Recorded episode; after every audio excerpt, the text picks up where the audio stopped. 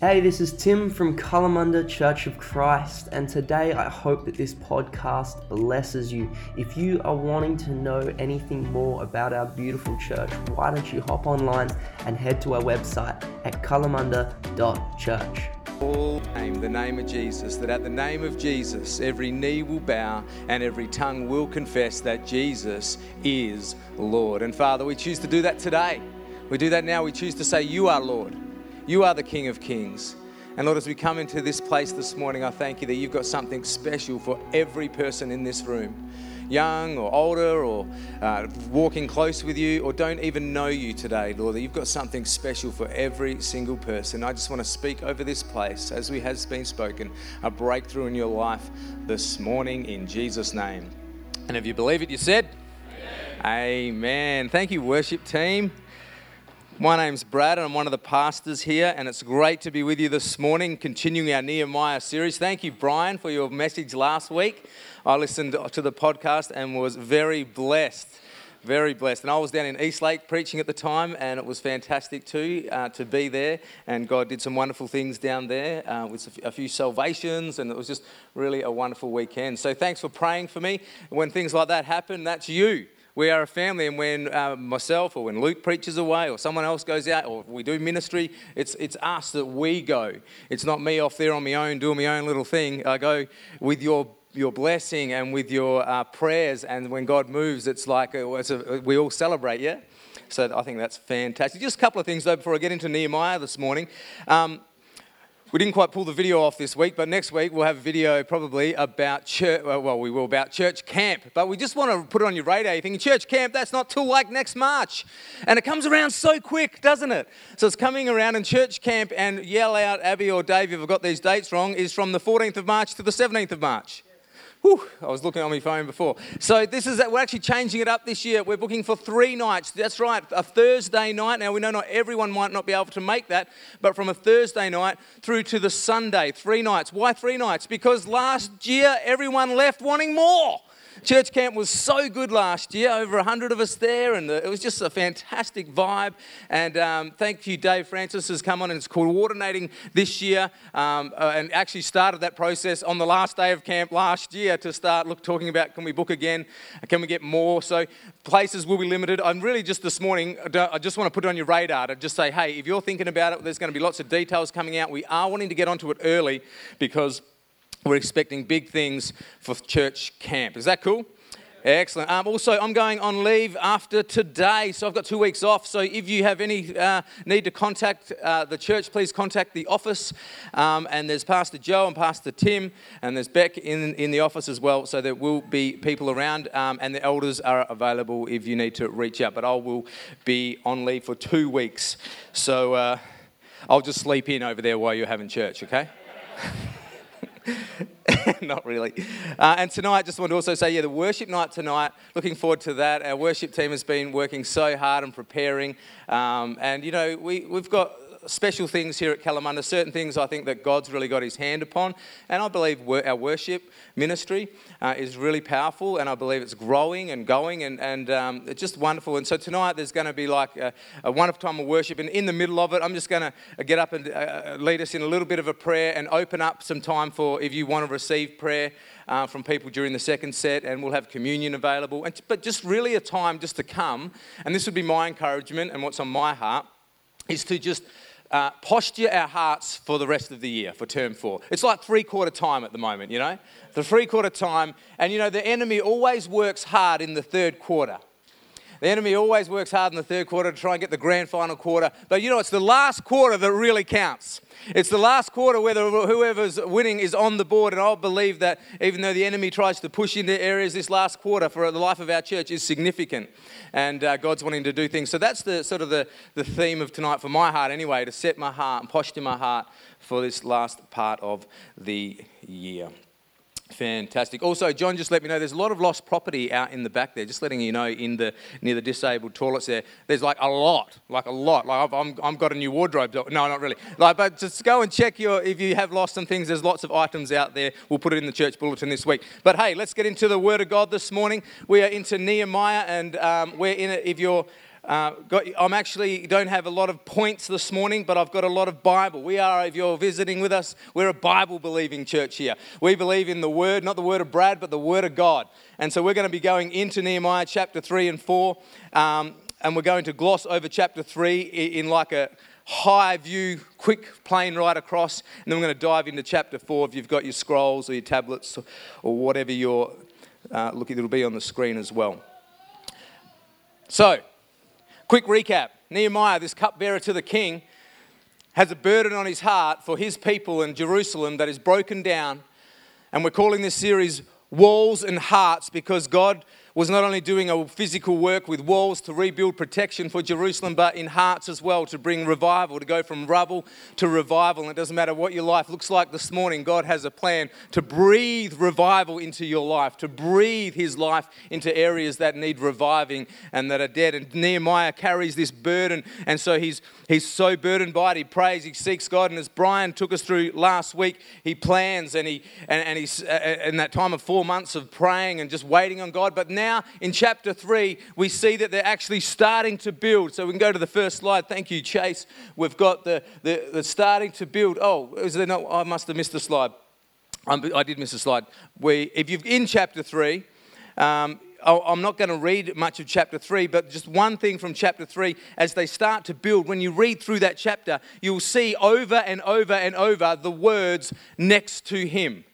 So um, I honestly thought I had that, but I didn't. I didn't put that in my notes. But if you go to Nehemiah chapter 3, and you see where it goes from about verse 2 onwards, and it just keeps going through all the different families and next to him, and next to him, and next to him. So, what I want to set up for chapter 4, because that's really what I was meant to focus on this morning, chapter 4, I want to set up is that building has begun, it's healthy, and they're next to one another, and there's unity, and there's powerful unity. Nehemiah has a way of bringing people together around the cause of God's kingdom. He has a way of uniting a whole lot of diverse people to come together for the cause of building. And that's a picture of us today at Kalamunda, very prophetically. We're in a season of people coming together, coming next to one another to build God's kingdom from very diverse backgrounds and very diverse uh, upbringings and diverse, maybe theological ideas, but we're coming together to keep the main thing the main thing. And in Nehemiah 3, they're next to one another, next to one another. Someone does the, see, the sheep gate. I like that gate, the sheep gate. And then there's the dung gate. I would have been horror. I wouldn't like to go to the dung gate and be that. Why do you put me here, Nehemiah? But anyway, sets them all up. And what I want to say to you in chapter three, Nehemiah as a leader would have been, woohoo! This is awesome. People are coming together and building, and they're next to one another and they're uniting together. I believe he would have, if he if he knew Psalm 133, he would have said how good and pleasant it is when brothers and sisters dwell together in unity. For there, the Bible says, that God says, for there I command a blessing. When we are in unity. And He's got the team in unity, and uh, they're of one accord, they're of one mind, and they're building together. And that's a beautiful picture. Uh, often, when I do weddings, uh, which I'm doing one next week, actually, part of taking the leave, is I, I talk about two becoming one or in a church setting, many of us becoming one. And I often use this example, which sometimes can go south, because I talk about the couple and I say, you know, when two draft horses come together and are pulling together, you would think they could pull twice as much weight, these draft horses. Not every bride likes to be called a draft horse on her wedding day. I've just discovered that. But anyway, you would think they could pull twice as much yoked together in unity. Did you know that they can actually pull three times as much the load when they're yoked together? Because there's something about that unity together where they don't just get double, they get this supernatural power to go forward. But what really blessed me in my research is that when you get two draft horses, catch this, that are raised up together that have done life together, that have gone through some ugly seasons together, some highs, some lows, have, have, have often not liked each other and then reconciled. When, you, when they've gone through seasons like that and they've grown up together, they can not just pull three times as much, they can pull 32,000 pounds, four times as much because of the connection and the unity. And when I think of Kalamunda Church, I get goosebumps for the next generation and the generations here that are growing up together, that are doing ministry together, that are not going to need to find another church that caters for them, but this is their church. And they grow and they get such a power together And all that life together, they can do four times as much, and they'll stand on our shoulders, and we'll love to hand the baton over to a generation that is so powerful because they know what the value of unity, the value of being together and building together. But um, we go into chapter 4, verse 1 now with that slide. Thanks, Chase. And it says, I think you were there, unity will always be attacked. Verse 1 of chapter 4. But when Sanballat, remember we were introduced to Sanballat a little while ago, he, uh, he was the governor of Samaria, I believe, and he uh, didn't like this building project. He didn't like what it would do for him. He didn't like the fact that Nehemiah had this vision to build. Uh, but when, so when he heard that we were building the wall, Nehemiah says, he became angry and was greatly incensed. He ridiculed the Jews, Jews and in the presence of his associates, because people are always much tougher around the people that they're you know, trying to impress, in the presence of his associates and the army of Samaria, he said, What are those feeble Jews doing? Will they restore their wall? Will they offer sacrifices? Will they finish in a day? Can they bring the stones back to life from those heaps of rubble, burned as they are? Tobiah, he's uh, not so tough. He always seems to be on the side of Sanballat. Is Tobiah the Ammonite, who was at his side, said, What are they building? Even a fox climbing up on it would break down their wall of stones. Even a fox would break that down. Now, we have straight away, the building is happening, the people are there, but straight away there is a voice of opposition because unity and building God's kingdom always comes with attacks. This chapter is a really a spiritual warfare chapter in chapter 4 of the opposition that comes to try and stop God's work. And it will always happen when, when Christians decide to arise and build, the enemy decides to rise up and block. And we're praying for blockages to be gone because the, the, the, there is something so powerful. Now, opposition, catch this, is not a sign that you're necessarily doing the wrong thing. Sometimes opposition is the exact sign that you're in the right place doing the right thing. I love this quote. It says this If you have never had a head on collision with the devil, it's probably because you're going in the same direction. I like that one. I'll say it again. He says, If you've never had a head on collision with the devil, it's probably because you're going in the same direction. I remember my first sermon I ever preached, uh, I was about 17, 18 at the time, and I felt a call to preach. I felt that something about my life that maybe God had that on my life. But um, and by the way, call to preach is um, I'll get that in a minute. Anyway, I had my first sermon. And I was really thinking, I was boosted up, you know, I was excited. I just felt like God was smiling on me. And I couldn't even get out the church door. Literally, I'm walking out, and one of the longest standing members who built the church is standing there waiting for me. And he just grabs me and pulls me aside and just speaks words of death over my preaching.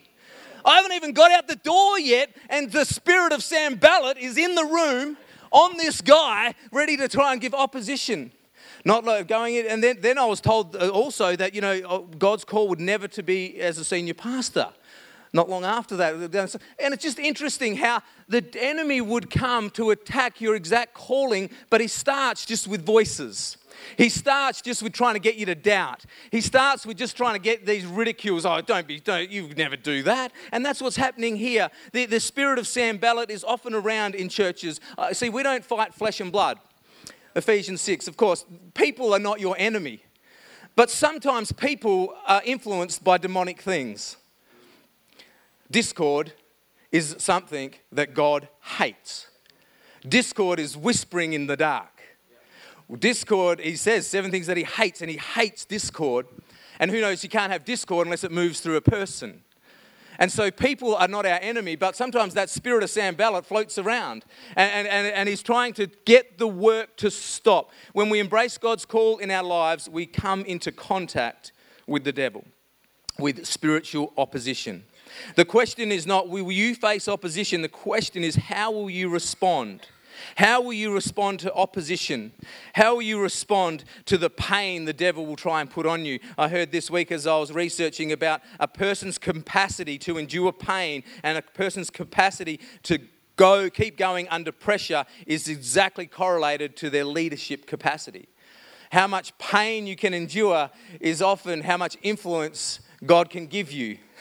Sounds encouraging to be a leader, doesn't it? give me pain. But I find it is actually so true. It's through them times of God developing capacity in our life. And Nehemiah shows us as a man who really knew what it was to seek God, stay with God, because we're going to see his response in a minute. But he knew what it was to not take the enemy's bait. We see at this stage, they're throwing these words at him, but it's interesting that they had already protection from the king. Remember, he gave him the letters. They've got protection. They've got everything they need. They are right to go and build. They actually can go and build. Sanballat and that really are just like words at the moment of ridicule. You can't stop them, but if you can get in their heads, maybe we can stop them. And so he's wanting to get Nehemiah and that offended. What's he using? Ridicule, making fun of them, uh, get them offended. And who knows, the moment you take offense, it's like drinking poison and hoping the other person dies. And so he's trying to get Nehemiah off track, and often we will hear things, and if we take, we take offense is taken. It's taken. You need to take. You don't have to take offense. I love Joyce Meyer's book, Power Thoughts, and one powerful thought, power thought on one chapter is this: I am difficult to offend. And you just, uh, it's a real powerful thought. Imagine if, imagine if we had a church where everyone is difficult to offend. Like you had to really work hard to offend me. But so many people are so easily offended, eh? Well, I'm preaching to myself. Sometimes just that we can get easily offended. But Nehemiah's like, notice this time when he hears this, these ridicules, in, in chapter 2 or 1, he talked back to them. He told them that they will, we're going to go and build and God will give us success. And Sanballat, you will have no share in this. This time, he does not talk back to them. And he really doesn't anymore because once you've had the first conversation with the enemy, don't, don't, don't keep talking back. It's like don't keep taking the bait. Um, he says this, verse 4 Hear us, O God. This is Nehemiah's response to opposition, for we are despised. Turn their insults back on their own heads. Give them over as plunder in a land of captivity. Do not cover up their guilt or blot out their sins from your sight, for they have thrown insults in the face of the builders. Nehemiah, again, as we saw in the last couple of uh, chapters, always a man of prayer. He's like one of them guys that just can pray on the run. You know, he's like, first thing, uh, he says, I'm not going to talk back to the enemy, I'm going to talk to God. And there's a great lesson for us in that, isn't there? Don't go talking back to conflicts, talk to God first. Prayer is not our last resort, it's our first response straight away to God. And, and I love how he prays on the run. Yesterday, I was finishing a sheep shearing job over, over in Gidgee, and I did something stupid. And what I did was, I was driving out of the paddock in my old ute and old trusty ute, and I was like, I saw where the road went, where you follow the road around, but I saw you could go straight through and take a shortcut. I thought, and, and it looked like someone else had done it, so I'm just boring along, just straight through, boring along, and next minute I just see this massive, like massive hump. like I'm like, and I had no time to slam on the brakes. Well, I did my best, but the brakes hardly even worked. And I'm just slamming on. And it was funny as I was thinking about Nehemiah, because the first thing I was just like, God help me! And literally the whole car went up and down and it's lived to tell the story and I'm still going fine. The wheels were good. But anyway, well, I say that to say I'm always praying prayers like that. I don't know about you, but when you and you just can pray while you're thinking, you can pray while you're talking, you can pray in a meeting, you can be in a business call and you can still be just praying to God. Nehemiah was that kind of guy where he just kept the communication open. This is why I love following Jesus. It's not religious. It's a relationship with him. And so we see that Nehemiah prays. Prayer will shift perspective. Verse 6 So we rebuilt the wall till it all reached half its height. Love this next one. For the people worked with all their heart. Isn't that beautiful? It reached half its height. Some say that halfway is a dangerous place to be. That when you're halfway, it's like the opportunity, well, we've still a long way to go, and, but we've still done something, but we're tired.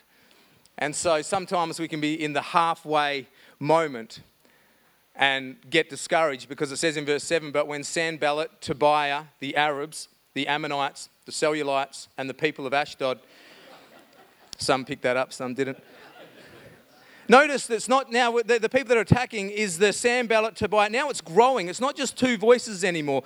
The Ammonites and the people of Ashdod heard that the repairs to Jerusalem's walls had gone ahead and that the gaps were being closed. They became very angry.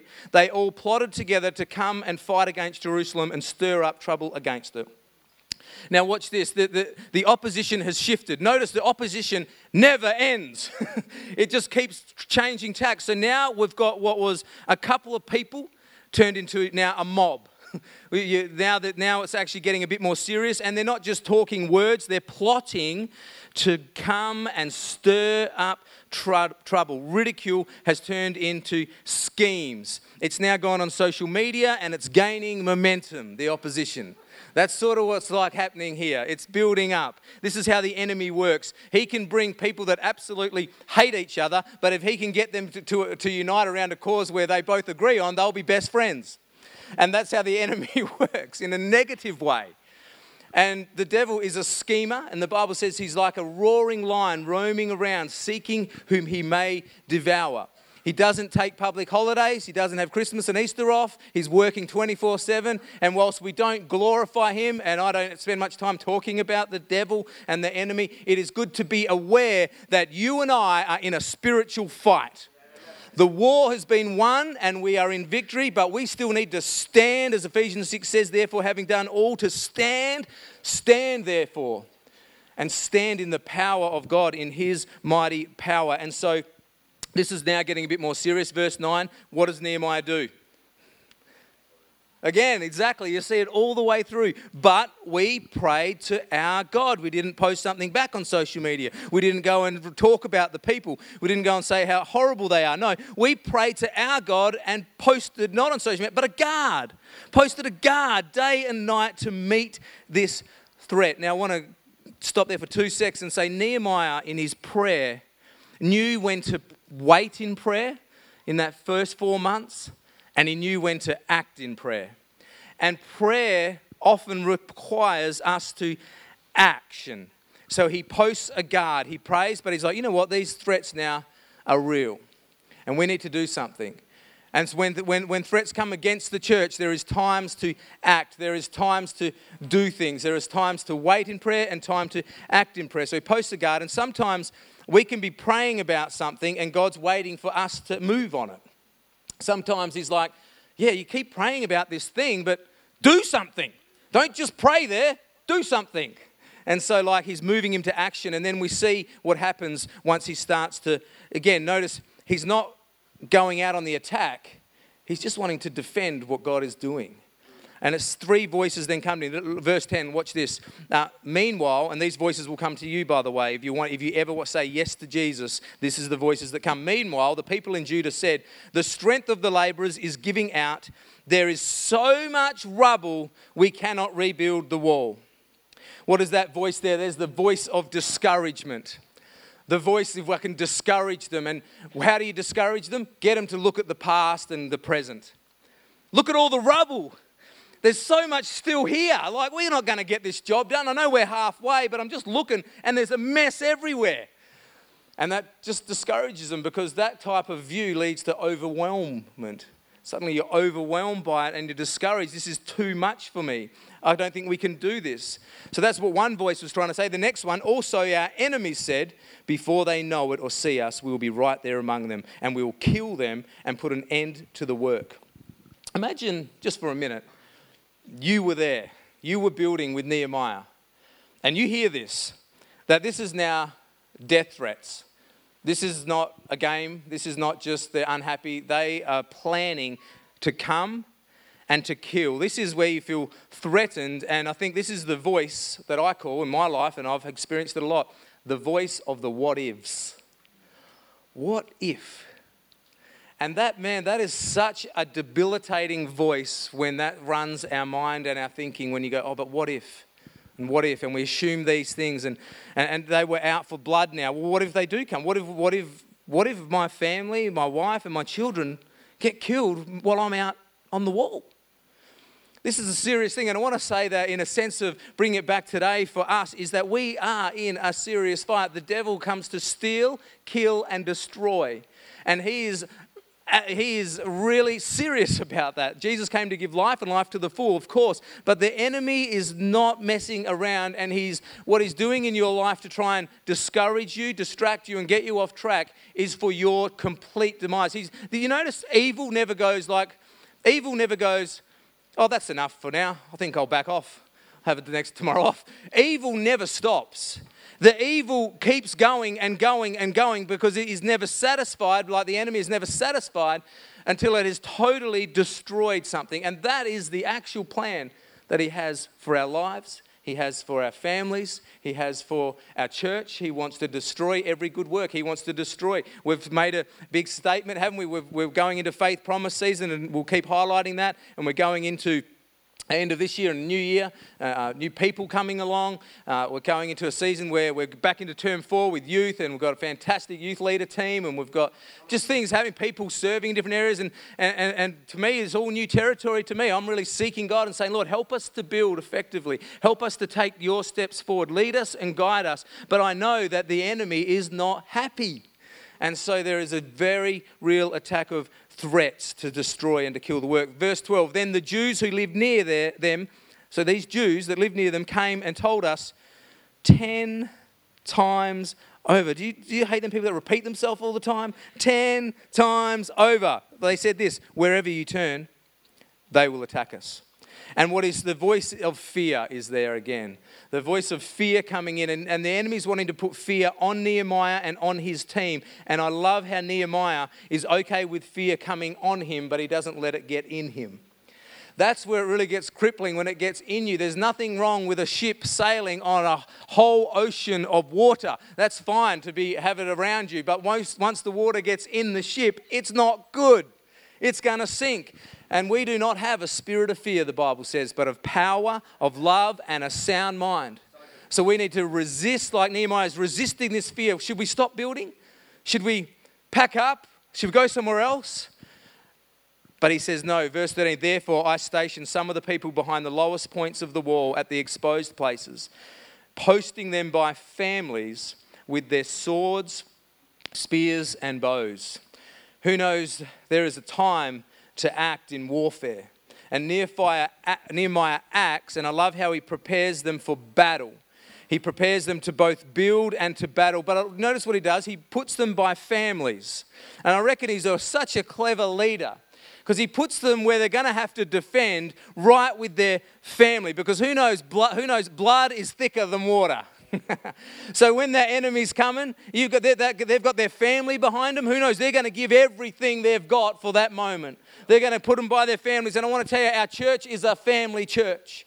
We are united by the same blood, the same blood that washes my sins away, washes your sins away. We are brothers and sisters. We are called into a fight for one another, not with one another. That was a good line right there. I like that one. It's so true. We are called to fight for each other, fight with each other. We're not fighting people, but the spiritual forces of evil and wickedness and, the, and uh, that, that are coming against us. And I love how he places them there to build into battle. Verse 14 After I looked things over, I stood up and said, and I love that. He prays, but there's a time to speak. And this is what he says to the nobles, the officials, the rest of the people, don't be afraid of them. Remember the Lord who is great and awesome and fight for your families, for your sons, your daughters, your wives, and your homes. There's a powerful word there to men that he speaks to men, and it might be a little bit in politically incorrect in some areas, and I'm not saying it in that sense, but for men, for us men to stand up and be the men to have a church where women and children feel safe is so important. Isn't that true? Where, where masculinity was something we're not ashamed of. It's not to domineer, it's not to be over, it's to come alongside and protect and support and empower other people. That's a good one, isn't it? Yeah. I feel that. He's saying for your men, this is what it's about fighting for your families. Remember the Lord. Three things. He said, don't be afraid, because that'll paralyze you. Number two, remember the Lord. And when he says remember the Lord, I feel like he's saying, don't forget God made a promise to us that yes, there would be captivity. Yes, we did sin. Yes, we did go against Lord. Yes, we did we, we did the wrong thing, but we're repenting and we're coming back and He's giving us our land back. And He said He would be with us and He said we could do this. Remember the promises of God. And that's how you got to fight for your families. You got to fight for our families with the promises of God, the sword of the Spirit, which is the Word of God. That's how we fight today, not against flesh and blood, but against that spirit that's coming against our family, against that spirit that would come to steal, kill, and destroy. You stand up with the Word of God and you say, I know His promises. As for me and my house, we will serve the Lord. Come on, this is as, and, you just get that sword out. Be ready to both build and battle. Fight for your families. He again goes on to say, when our enemies heard that we were aware of their plot and that God had frustrated it, we all returned to the wall, each to their own work. So there was a pause halfway. And sometimes you've got to ask yourself the question at halfway Am I going to stick in this? Am I going to follow through? Am I going to keep plowing on? And in that breath and that moment and seeking God and then God coming in, He's like, Yeah, we're going to return to work. From that day on, half of my men did the work, while the other half were equipped with spears, shields, bows, and arrows. Catch that half and half. Half building, half battling. I want to encourage you to find your place in the kingdom of God. Find your burden, the burden that you feel called to. You might be a builder. I mean, we're all called to both of these things, but you might have a specific gifting where you are called to build. But you know, you need also people that are called to battle. When I first went into ministry, I had a great friend, and his whole call, he felt his whole calling at that season of my life was just to be my prayer warrior. He was with me at, at events and in speaking things, and he'd just be always there and just pray, pray, pray. He was battling while I was building. I was preaching the word of God, and he was battling against them forces that would come against it. And we need everyone in the church to find their place, to build and to battle the officers posted themselves behind all the people of Judah, verse 17, who were building the wall. Those who carried the materials did their work with one hand and held their weapon in the other hand. And each of the builders wore his sword at his side as he worked. But the man who sounded the trumpet stayed with me. So they're all building, they're ready, um, they're ready for attack, they're alert. They're, as the New Testament says, they're, they're sober minded, watch, watchful, prayer, prayerful, and watchful. But then this guy that got the good job of having the trumpet, he was like, he got to stay with Nehemiah. And uh, so we, Charles Spurgeon did this thing with a, uh, called the trowel and the sword, the building and battle. See, the trumpet that he had would be sounded, and that trumpet would call everyone, all the men, to come if, a, a, if an attack happened at a certain spot because they were all around the place. And if the enemy was trying to look for a vulnerable spot, now catch this, the enemy's trying to look for a vulnerable spot. And when Nehemiah saw that that's the spot, hey, uh, this is where the enemy's coming in, blow the trumpet now. He would blow the trumpet, and everybody, everybody would rally to that point to fight and to keep the enemy out. Such a picture of the body of Christ such a picture when one part of the body hurts, every part of the body hurts. When one part of the body rejoices, we all rejoice. When the enemy comes to attack at the side, or say that the knee, the rest of the cells, the blood cells, all go there to bring healing. They race, they rally to that spot. The trumpet is called, and so it is in the church. That sometimes when the enemy is coming into a certain area, we need to rally to that area. We need to pray into that area. We need to guard that area as the enemy wants to kill, steal, and destroy and he's roaring around, just looking which area, where are they vulnerable? Where's your life vulnerable? Where can I get in? Can I get in with their relationships? Can I get in with their finances? Can I get in with addictions? Can I get in, get a stronghold in their life? What can I, where can I find that way? And we rally, they would rally to that spot to face the attacks. Verse 19 Then I said to the nobles, the officials, and the rest of the people, The work is extensive and spread out, and we are widely separated from each other along the wall. Wherever you hear the sound of the trumpet, join us there. God, our God, will fight for us. Our God will fight for us. I'm going to close off shortly uh, with a prayer for us as a corporately as a church, but I want you to I want to ask you a couple of challenging questions as we finish. Now, it says our God will fight for us. Did they still have to fight and be prepared physically? In the, of course, they did. Do we still have to stand and still have to act? Yes, we do. But it is God who brings the victory. I love saying it this way we don't fight for victory, we fight from victory. The cross and the resurrection, that Jesus has given us the victory. The Bible says that all the, all the power he gave us all authority in heaven and earth over the enemy. That we have all that power over him. The only power he gets is the power we give him. And we give it by coming into agreement with his ridicule and lies, coming into agreement with fear, coming, you know, some people, I had one person once say, Brad, I don't, the reason I don't really want to step out and really give everything for God is because of the man, because of the attacks I'll get, the warfare, like what will happen. And I was like, man, if, if that's where you stay, you're already imprisoned. You're already trapped. It's getting out, stepping out. Yes, there will be, but wouldn't you rather live your life not trapped, not sitting on the lounge, just watching Netflix for the rest of the years until God calls me home and say, Whoo, I made it through, God. Yeah, that was awesome. Wouldn't you rather do something for the kingdom? Wouldn't you rather be a builder? Wouldn't you rather leave a legacy and a testimony of something that only God could do through us? That He fought for us? That Kalamunda became the church that impacted this city like never before for the gospel because God fought for us? And I want to live that life.